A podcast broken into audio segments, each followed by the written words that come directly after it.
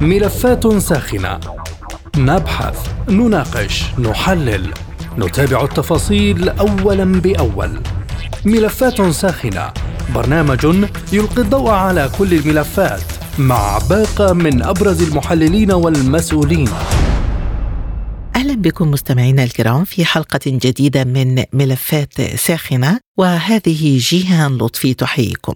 في حلقة اليوم نناقش هل ستغير صواريخ سيركون الفرط الصوتية خارطة القوى البحرية في العالم؟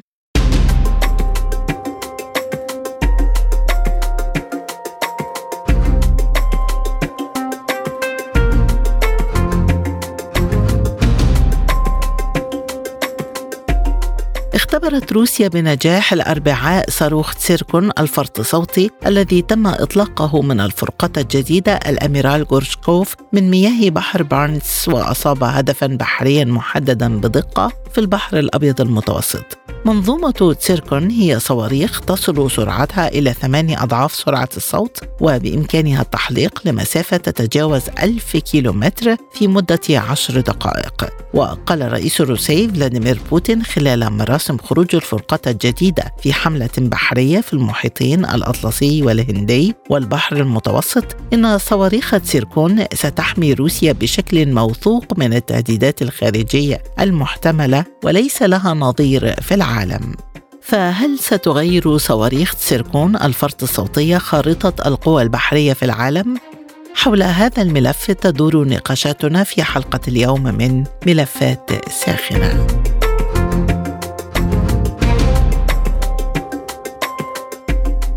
وللوقوف على مواصفات صواريخ تسيركون الفرط الصوتية. معنا من القاهرة اللواء محمد عبد الواحد خبير شؤون الأمن القومي. مرحبا بك معنا ضيفا عزيزا سيادة اللواء. وبداية ما هي إمكانيات صاروخ تسيركون الفرط الصوتية؟ وماذا يعني دخوله الخدمة من على متن الفرقة أدميرال غورتشكوف؟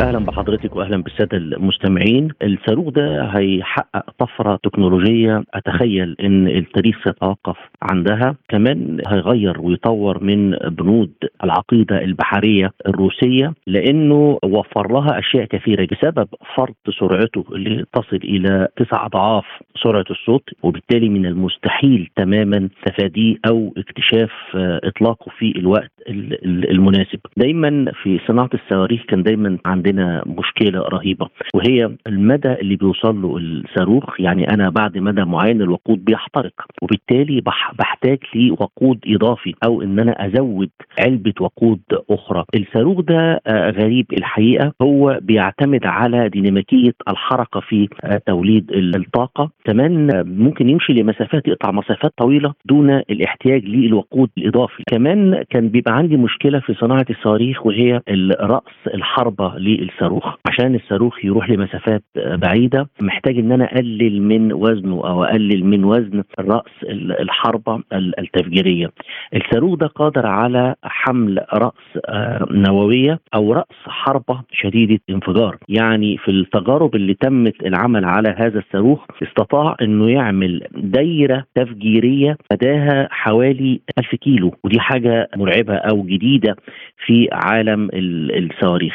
وبالتالي هذا الصاروخ يعني أتخيل إنه هيعمل طفرة وهيطور من العقيدة الروسية ويقدر إنه كمان يوصل لأي نقطة لأعداء روسيا في منطقة الناتو تحديدا أو أي نقطة داخل الولايات المتحدة الأمريكية وهو ما بيشكل تهديد للأمن القومي للناتو. إذا هل توجد أنواع أسلحة مشابهة في العالم وهل يمكن تطوير أنظمة دفاعية لهذا النوع من الصواريخ وكم من الوقت يستغرق الأمر؟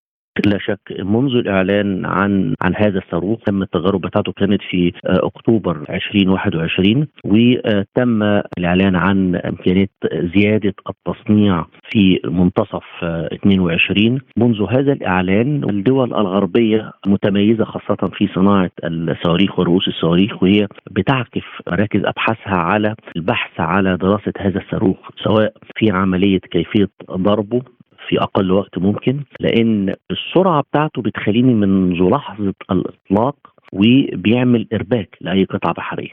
يعني لتدمير أي قطعة بحرية بحتاج مدمرة أو فرقاطة بحتاج لثلاث صواريخ اللي هي صواريخ سطح سطح. ولكن توربيد كان ممكن يدمر هذه القطعة البحرية لأن الموجة الإنفجارية في تحت الماء بتبقى أربع أضعاف الموجة الإنفجارية فوق الماء. آه وبالتالي هذا الصاروخ بالقوه التدميريه بتاعته هو قادر على إنه يدمر بمفرده قطعة بحرية بالكامل. كمان أنا بستخدمه من آه كافة القطع البحرية سواء هو سطح سطح يعني من قطعة بحرية لقطعة بحرية أخرى أو من قطعة بحرية أضرب بيه كمان الساحل. أضرب بيه اهداف ساحلية أو أهداف سطحية أو منشآت حيوية من داخل البحر سواء بقى من داخل فرقاطة أو مدمرة أو حاملة طائرات أو حتى غواصة. والتجربة بتاعته كانت غواصة. ففي دراسات تتم على كيفية قطع خط طريق هذا الصاروخ وتدميره قبل الوصول إلى الهدف. الحاجة الثانية في صواريخ آه قد تكون مشابهة في الدقة لكن ليست مشابهة في السرعة. واستخدام هذا النوع من الطاقة الجديدة أتخيل إنه قد يحتاج إلى آه وقت آه خلال الفترة القادمة. أخيرا سيادة اللواء دخول تسيركون للخدمة البحرية هل سيغير ترتيب روسيا على قائمة القوى البحرية في العالم؟ وهل سيغير من معادلة القوى البحرية في العالم؟ وهذا هو سؤال حلقة اليوم.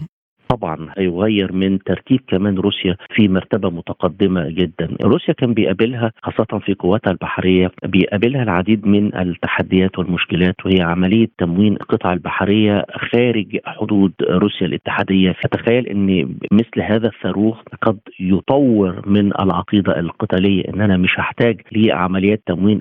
وهناك بعض البنود اللي بتشكل تحديات أمام البحرية الروسية. من متابعتي خلال الفترة السابقه وخلال العملية الروسية في أوكرانيا. أستطيع أقول ان استطاعت فعلا روسيا إنها تتغلب على العديد من تلك التحديات وبالتالي بيحطها في مكانة متقدمة جدا للقوات البحرية حول العالم. من القاهرة اللواء محمد عبد الواحد خبير شؤون الأمن القومي. كنت معنا شكرا جزيلا على هذه الإضاءة. وحول تأثيرات الصاروخ تسيركون على الساحة السياسية وعلى الأزمة الأوكرانية معنا من موسكو الباحث في الشأن الروسي الدكتور سمير أيوب. أهلا بك دكتور سمير عبر أثير سبوتنيك وبداية ماذا يعني دخول صاروخ تسيركون الروسي إلى الخدمة على الفرقة أميرال غورتشوف؟ وهل سيقتصر الصاروخ على الحماية الخارجية لأمن روسيا أم يمثل عنصر ردع للناتو؟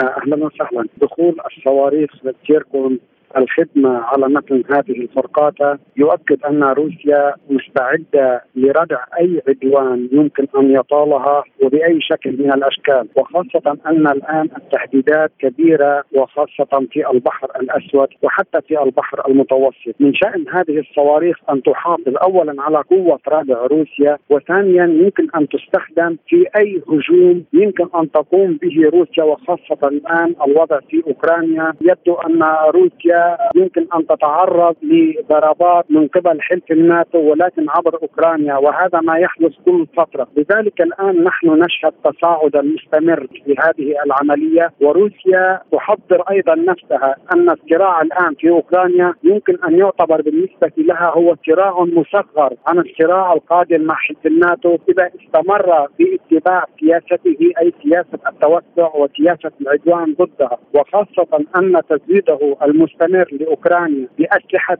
متطورة وأسلحة أصبحت نوعا ما تشكل خطرا على الأراضي الروسية وعلى الشعب الروسي إن كان في الدنباس أو في أي منطقة أخرى يحتم على روسيا الاستمرار في هذه السياسة أي سياسة المناورات سياسة تجديد وتجهيز كافة أسلحتها. ويمكن أن ننتظر في المستقبل أن يتم الكشف عن أسلحة فقط هذه الصواريخ الفرد صوتيه لأننا عمليا نشهد سباقا في التسلح من قبل الجانبين وكل طرف يريد إثبات بأن لديه القدرة على الردع اولا وثانيا على المواجهة، اذا هذه تعتبر جولة جديده من التحدي الروسي للعدوان الذي يشنه حلف الناتو ضدها إن كان عبر أوكرانيا أو عبر دول أخرى، نلاحظ أيضا أن هناك محاولات عبر حدود بيلاروسيا لأنها يمكن أن تعتبر الأخطر حتى من أوكرانيا، لذلك نعم الأمور يمكن أن تتصاعد أكثر مما نراه الآن على جبهة القتال وخاصة أن يبدو أن الغرب مستمر في إمداد أوكرانيا بالاسلحه حتى أن تنتهي أوكرانيا كدولة لأن ما يحدث الآن يبدو أنها فقط التضحية بأوكرانيا لكن استعداد روسيا هو عبارة عن إرسال إشارات لحلف الناتو وللغرب بأنها مستعدة على أي جبهة وفي أي جبهة إذا كانت محاولة الهجوم عليها أو محاولة استفزازها، لذلك نعم الأمور الآن ليست على ما يرام يبدو أننا قادمون إلى تصعيد، إما أن يكون هذا التصعيد محاوله لإيجاد نقاط والبدء بالمفاوضات والحل أو أن يكون تصعيدا واسعا يمكن أن يتخطى حدود أوكرانيا. بالحديث عن هذه النقطة برأيك هل سيغير دخول سيركون للخدمة المعادلة في أزمة أوكرانيا؟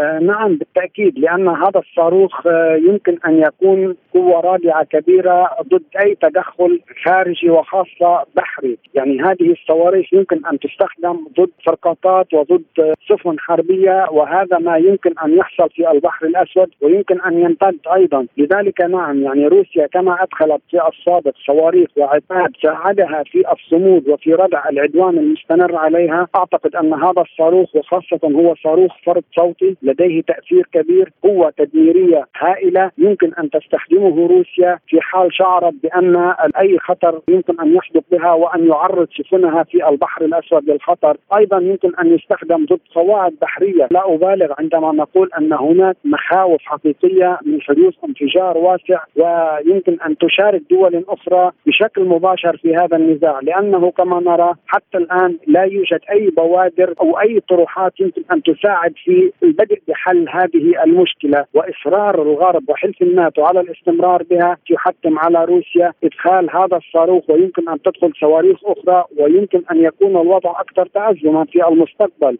بالحديث عن هذه النقطة ما طبيعة التهديدات التي تحدث عنها الرئيس بوتين؟ وقال إن مهمة الفرقاطة هي تحييد هذه التهديدات وأتحدث هنا عن منطقة الشمال الأعلى والحدود الغربية لروسيا كما تفضلت وتحركات الناتو في هذه المناطق. التهديد التي ينتظر روسيا ليس فقط في البحر الأسود وإنما في المنطقة الغربية المقصود هي فنلندا والسويد وبحر الشمال ويمكن أيضا الخليج الفنلندي، الخليج الفنلندي وهو موجود. على الحدود الفنلندية الروسية وخاصة بالقرب من أكبر مدن روسيا، ثاني أكبر مدينة في روسيا ألا وهي سان بطرسبورغ، هذه أيضا محاولة لأن الدولتين فنلندا والسويد بانضمامهم إلى حلف الناتو تصبحان بالنسبة لروسيا دولتين عدوتين ويمكن أن ينتظر منهم أي عدوان أو أي تهديد لروسيا، لذلك هي بحاجة إلى تقوية دفاعاتها البحرية في هذه المنطقة وإرسال هذه الإشارات إلى أنها مستعدة لضرب أي قواعد أو أي منطقة وخاصة السفن البحرية. ونحن نلاحظ في الفترة الأخيرة كان العديد من المناورات يعني قام حلف الناتو بالعديد من المناورات بالقرب من الحدود البحرية الروسية، نشعر بأن روسيا لا يمكن أن تقوم بأي إشارة تراجع أو أي إشارة أمام حلف الناتو يمكن أن يعتبرونها إشارة ضعف، هذا يفرض عليها دائما استعراض قوتها وحتى استخدام هذه القوة إلى إذا ما اضطرت بهذا العمل لأنها لا يمكن أن تقبل بأن يحدث في أي دولة أخرى كما كما حصل في أوكرانيا، وهذا من شأنه أن يعيد التوازن ويعيد الثقة والقوة، اولا الشعب الروسي يعيد ثقته بقوته العسكرية وقدرته على الاستمرار في المواجهة. ثانيا أيضا يعيد الثقة يعني لأصدقاء روسيا وإمكانية صمودهم في مواقفهم أيضا المؤيدة والمتفهمة لها، هذه الحرب لا تزال في بدايتها ويمكن أن تتوسع وتستمر وخاصة أن لا إشارات من قبل الإدارة الأمريكية أو من قبل بريطانيا وهما الدولتين الأساسيتين اللذين يقودان الحرب ضد روسيا عبر دول أخرى، أما الدول الأوروبية الأخرى يبدو أنها عاجزة عن ابداء حتى رأيها في كيفية حل هذه المسألة، من وجهة نظر روسيا ما هي البدائل المتاحة أمام الناتو وأمريكا وأوروبا في مواجهة هذا التطور وأيهما أقرب الإسراع بالتفاوض أم الذهاب إلى سباق تسلح؟ يعني بتقديري مسألة اقتراب حلف الناتو وخاصة الولايات المتحدة الأمريكية من البحث عن حلول سلمية لهذه الأزمة يعتمد على التطورات الميدانية في أوكرانيا، ما دامت أوكرانيا تستطيع أو يمكن أن تبقى ساحة المواجهة وأداة المواجهة لحلف الناتو مع روسيا بتقدير الغرب سوف يستمر بصب الزيت على النار حتى تحترق أوكرانيا أو أن تزول كدولة واحدة كدولة موحدة. دكتور سمير سؤال حلقة اليوم. هل سيغير دخول سيركون للخدمة من معادلة القوى البحرية في العالم؟ بالتأكيد يعني دخول صواريخ جديدة فرض صوتية إلى القوى البحرية الروسية سوف يحتم أيضا على القواعد البحرية الأمريكية والقواعد البحرية البريطانية الأخذ بعين الاعتبار هذا التطور، لذلك يمكن أن تلجأ هذه الدول إما لاستفزازات لمحاولة الكشف عن قدرة هذا الصاروخ يعني محاولة استفزاز روسيا لاستخدام هذا الصاروخ من جهة، ومن جهة أخرى يمكن أن يكون هذا الصاروخ رادع لهذه الدول ويرغمها على العودة إلى المفاوضات لأن أي استخدام لاسلحه غير تقليدية مثل صواريخ ولو كانت تقليدية لكنها صواريخ فعالة وصواريخ ذات قدرة تدميرية هائلة يمكن أن يجر إلى استخدام أسلحة يمكن أن تكون غير تقليدية، الآن دخول هذه الأسلحة إلى القوه البحرية الروسية يمكن أن يعيد التوازن وأن يعطي إشارات بأن روسيا لا يمكن أن تتراجع ومن الأفضل الدخول والجلوس إلى طاولة المفاوضات لحل هذه المشاكل العالقة، اذا هذا يأتي من ضمن معادلة يمكن أن تصل إلى حل شامل للصراع بين روسيا وحلف الناتو. من موسكو الباحث في الشأن الروسي الدكتور سمير أيوب كنت معنا. شكرا جزيلا على هذه الإيضاحات. لكن كيف سيتفاعل الغرب مع هذا التطور العسكري الروسي؟ حول هذا الجانب معنا من برلين خبير الشؤون الأوروبية الأستاذ رضوان قاسم. أهلا بك أستاذ رضوان وبداية كيف استقبل الغرب الإعلان الروسي عن دخول صواريخ سيركون للخدمة؟ وسبق أن قال الرئيس بايدن أنها صواريخ لا يمكن إيقافها.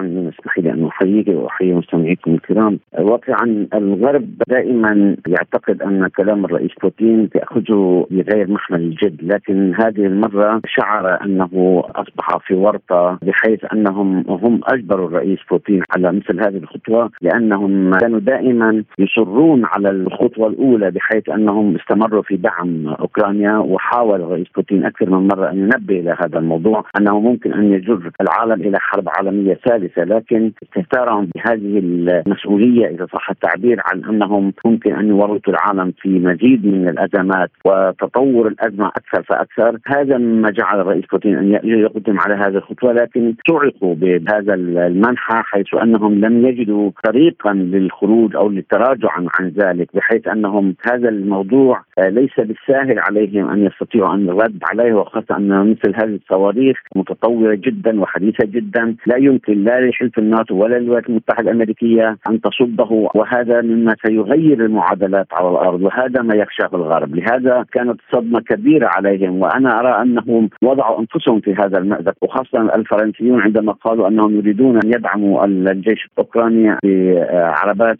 مدولبة ومتقدمة والولايات المتحدة الأمريكية تقدم أسلحة أيضا متطورة، اليوم دخول هذه الفرقاط ودخول هذه الصواريخ إلى المعركة ستغير من موازين اللعبة على الأرض وتغير من الموازين العسكرية وليس باستطاعتهم أن يصدوها ولا بأي شكل من الأشكال. لهذا هم في مأزق حقيقي وربما نرى النتائج ستكون قريبة جدا خاصة خلال الأشهر القليلة المقبلة لأنهم إذا كان كما هم يعتقدون أنهم يريدون أن يطيلوا الأزمة ويستنزفوا القوة الروسية من خلال الدعم لأوكرانيا بهذه الطريقة. وإطالة الحرب واستنزاف قوة روسيا هم اليوم وقعوا في ورطتهم واليوم اليوم الصواريخ هذه ستكون وابلا عليهم. لهذا السبب كانت وقعة صاعقة عليهم وهذا مما جنت أيديهم حقيقة لأنه حلف الناتو والدول الأوروبية والولايات المتحدة الأمريكية من اضطرت روسيا إلى أن تصل إلى هذه المواصيل وأنا أرى أنه كلما دعموا أوكرانيا كلما زادت الأمور تعقيدا وإذا كانوا يظنون أن روسيا ليست قادرة على تقديم المزيد من الصواريخ والأسلحة فهم واهمون لأنهم يعرفون تمام المعرفة أن لروسيا قدرة صاروخية كبيرة جدا متقدمة جدا ومتطوره أيضا جدا فليس باستطاعتهم صدها وليسوا قادرين على أصلا المواجهة لأنه أصلا يعني هم يعترفون أن مخازنهم أصبحت خاوية حتى الاحتياط لديهم آه، أصبح ضئيل وضئيل جدا وهذا يشكل خطر على وضعهم العسكري. فلهذا السبب هم ورطوا أنفسهم بهذه المسألة آه، فعليهم أن يتحملوا نتائجها بكل بساطة. إذا هل يحقق دخول الفرقاط أميرال غورشكوف للخدمة عنصر الردع للناتو خاصة في الشمال الأعلى وفي محاولته الأخيرة لتطويق روسيا من الشمال والغرب؟ هم حاولوا أن يطوقوا روسيا في العديد من الأماكن، حاولوا أن يصلوا إلى أبواب موسكو، لكن اليوم اختلف الموازين كليا، اولا دخول هذه الفرقاط ودخول هذه الصواريخ ليس فقط هذه بل هنالك العديد من النقاط التي ممكن أن تستخدمها روسيا لتطوقهم هم، يعني هم أصبحوا اليوم مطوقين، أكان في البحر الأسود، أكان في المحيط الأطلسي أو أكان في البحر الأبيض المتوسط، لا ننسى أن هنالك قاعدة كبيرة جدا ومهمة جدا في سوريا للقوات الروسية وهذا إن دل على شيء يدل على أن القوة البحرية الروسية لا يمكن مواجهتها كما يظن حلف الناتو. وأيضا وصولا إلى بحر الصين، روسيا اليوم ليست محصورة في مكان ما حتى نعتبر أنها مطوقة من قبل حلف الناتو بل اليوم هم أصبحوا مطوقين. وليس لهم القدرة على المواجهة لأنه حقيقة الفرق وخاصة في موضوع الغواصات البحرية والفرقاطات البحرية روسيا متقدمة جدا ومتفوقة جدا كان في العدد وكان في العدة وكان في التكنولوجيا ولهذا السبب أرى أنهم أصبحوا اليوم في مأزق وهم يريدون أن يخرجوا منه لكن لا أعتقد أنه باستطاعتهم أن يجدوا البديل الآن وخاصة إذا دخلت هذه الفرقاطات وهذه الغواصات والصواريخ المتقدمة إذا دخلت المعركة أعتقد ان روسيا ستنهي العملية العسكرية بأسرع ما يمكن لأنه أصبح من الواضح أن الغرب وحلف الناتو يحاولون استنزاف القوى الروسية لكن الرئيس بوتين لا أعتقد أنه سيسمح بهذا الموضوع انه يستمر إلى امد طويل لأن هذا بالنتيجة أيضا أنه يستنزف قوة روسية وخاصة رأينا ما حصل مؤخرا في يعني الضربة العسكرية التي استفادوا منها ربما في مكان ما آه، من خلال الهواتف وراح ضحيتها العديد من الجنود فهذا لن يستمر طويلا فلا بد من حسم هذه المعركة. وتطويق روسيا قبل الولايات المتحدة الأمريكية ومن حلف الناتو أصبح مستحيلا وهو أصلا كان مستحيل لكن هم لم يقتنعوا بهذا الكلام فتبين اليوم بدخول هذه الصواريخ ودخول السلاح الجديد اذا صح التعبير إلى المعركة سيقلب الموازين راسا على عقب. مع ظهور انتقادات للعسكرية الأمريكية بعدم مجاراه التطور الروسي والصيني في التكنولوجيا العسكرية، برأيك دكتور هل الغرب الآن في وضع يمكنه من خوض سباق تسلح جديد؟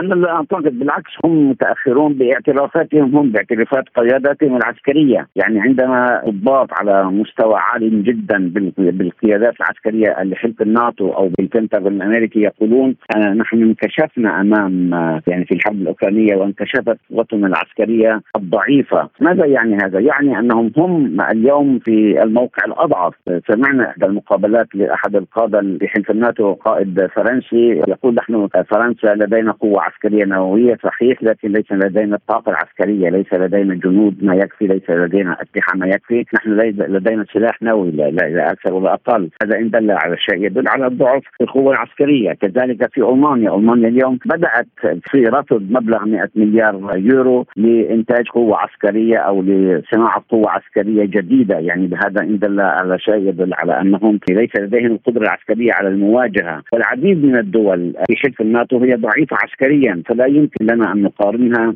بالقوه الروسية، يعني فقط الولايات المتحدة الأمريكية، لكن حتى الولايات المتحدة الأمريكية القوة العسكرية لديها الصاروخيه مثلا ضعيفة جدا أمام الصواريخ الفرد صوتية الروسية، أمام الفرقاطات البحرية، أمام الغواصات الروسية، أمريكا ضعيفة جدا في هذا المجال، لديها قوة طيران لكن الطيران لا يمكن أن يحسم معركة، نحن نتكلم عن أحداث على الأرض، معارك على الأرض، من يعني من يكون القوة الأكبر على الأرض هو من يستطيع حسم المعركة. وسمعنا لقاء الرئيس بوتين مؤخرا مع قيادة وزارة الدفاع. قيادة الدفاع في الجيش الروسي عندما طلب من الرئيس بوتين بالسماح برفع العديد من الجيش إلى مليون و ألف عسكري. هذا رقم ضخم جدا. لا يمكن لحلف الناتو أن يستطيع أن يؤمن هذا العدد بالمقابل أو لديه هذه القوة بالمقابل. وإن استطاع فعل ذلك فهو يحتاج إلى وقت كبير جدا يحتاج إلى رصيد عالي جدا يعني في المالية العسكرية وهذه الأرصدة العسكرية ليست موجودة في حلف الناتو، في هذا السبب الفارق كبير وكبير جدا ما بين القوى الروسية وما بين قوة الدول حلف الناتو والاتحاد الأوروبي. وأصبح واضحا في موضوع أوكرانيا. اليوم هم قدموا كل ما استطاعوا أن يقدموه لأوكرانيا. حتى وصل بهم أن يرسلوا جنود وإن كانوا بلباس مدني أو مرتزقة أو إلى ما هنالك. وتبين أنهم ليس بإمكانهم الحصول على توازن عسكري. فلهذا السبب السبب أنا لا أرى أنه يمكن خلال السنوات القليلة المقبلة أن يكونوا قادرين على المواجهة مع روسيا، فكيف بك إذا آه، مثلا التقت اليوم القوى العسكرية الروسية والصينية وخاصة نحن نعرف أن المناورات العسكرية الصينية اليوم أصبحت قادرة على المواجهة وأصبحت على اهبه الاستعداد لأي معركة قادمة كبرى لأن المعركة لا تخص فقط روسيا فهي تخص كل الحلف. هنالك أحلاف يعني اليوم أصبحت الصين في الخريطة العسكرية كوريا الشمالية كذلك إيران كل هذه القوى دول الشمالية التي لها علاقات استراتيجية ومهمة واتفاقيات عسكرية مع روسيا كلها هذه مثل بيلاروسيا وغيره كلها هذه نضعها في خانة واحدة مقابل حلف الناتو والولايات المتحدة الأمريكية. هل باستطاعة أمريكا وحلف الناتو المواجهة مع هذه القوى العسكرية الروسية؟ أشك في ذلك وهم يعرفون ذلك تماما باعتراف قياداتهم وضباطهم أنه أصبح الفارق كبير وكبير جدا. وخاصة أن تركيا اليوم تتجه باتجاه آخر وهي عضو أساسي ومهم في حلف الناتو. ورغم ذلك لم لن تشارك ولن تشارك في أي معركة قادمة. أخيرا دكتور المسار البحري للفرقاطة أدميرال غورشكوف يتضمن مسارات في المحيطين الأطلسي والهادي والبحر المتوسط أيضا كيف يؤثر هذا على وضع الأساطيل الأمريكية المنتشرة في المياه الدولية في هذه المناطق؟ وهل وارد وقوع اشتباك عسكري يخرج عن نطاق السيطرة عند أي مرحلة من المراحل؟ مسار القاطة ومسار البحرية العسكرية الروسية هو موجود في كل البحار والمحيطات يعني وليس محصور في مكان ما. وكذلك الولايات المتحدة الأمريكية نحن لا ننكر أن أمريكا موجودة في كل المحيطات يعني وكل البحار. لكن هل يكون هنالك مواجهة؟ أنا لا أعتقد لأنه الفارق بين القوى البحرية وخاصة البحرية الروسية والقوى البحرية الأمريكية فارق كبير جدا. ولا يمكن للقوى الأمريكية أن تواجه روسيا في هذا الخصوص وخاصة على صعيد الغواصات، نحن نعرف أن الغواصات الروسية وصلت إلى مشارف الولايات المتحدة الأمريكية ولم تكشفها القوى الأمريكية. وصرفوا عنها وكانوا يخافون بحسب تصريحاتهم أن تقطع خطوط الإمداد الهواتف والاتصالات في عمق البحار من خلال غواصه روسيه ولم يعلموا بها، وهذا اعتراف منهم بأن القوة البحرية الروسية قادرة على المواجهة، قادرة على وصول للعمق الأمريكي ولن يستطيع الأمريكي آه، مواجهتها، أيضا من حيث العدد والعدة من حيث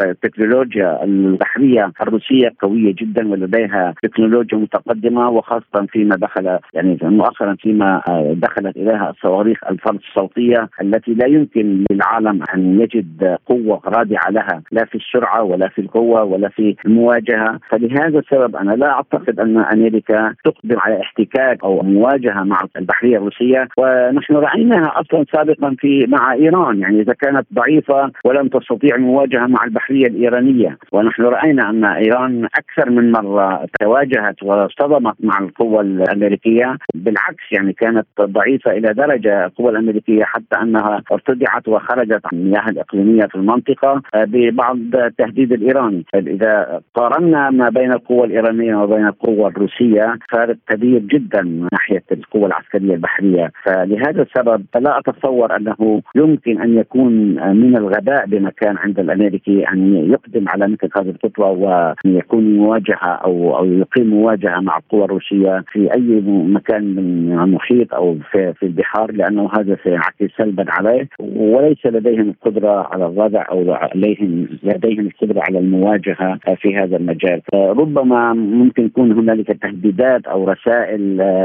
معينة. هذا احتمال لكن المواجهة أتصور أنها ستكون بعيدة لأنها ممكن أن تدخل العالم في حرب عالمية ثالثة والأمريكي ليس باستطاعته مواجهتها. ولا أعتقد الاوروب حلفاء أمريكا أنهم قادرون أيضا على الدخول في مثل هذا المازق يعني هذا احتمال يعني بعيد جدا أن يكون هنالك مواجهه بنظري أنا لأنه ليس من مصلحة الولايات المتحدة الأمريكية والأمريكيون يعرفون ذلك تماما.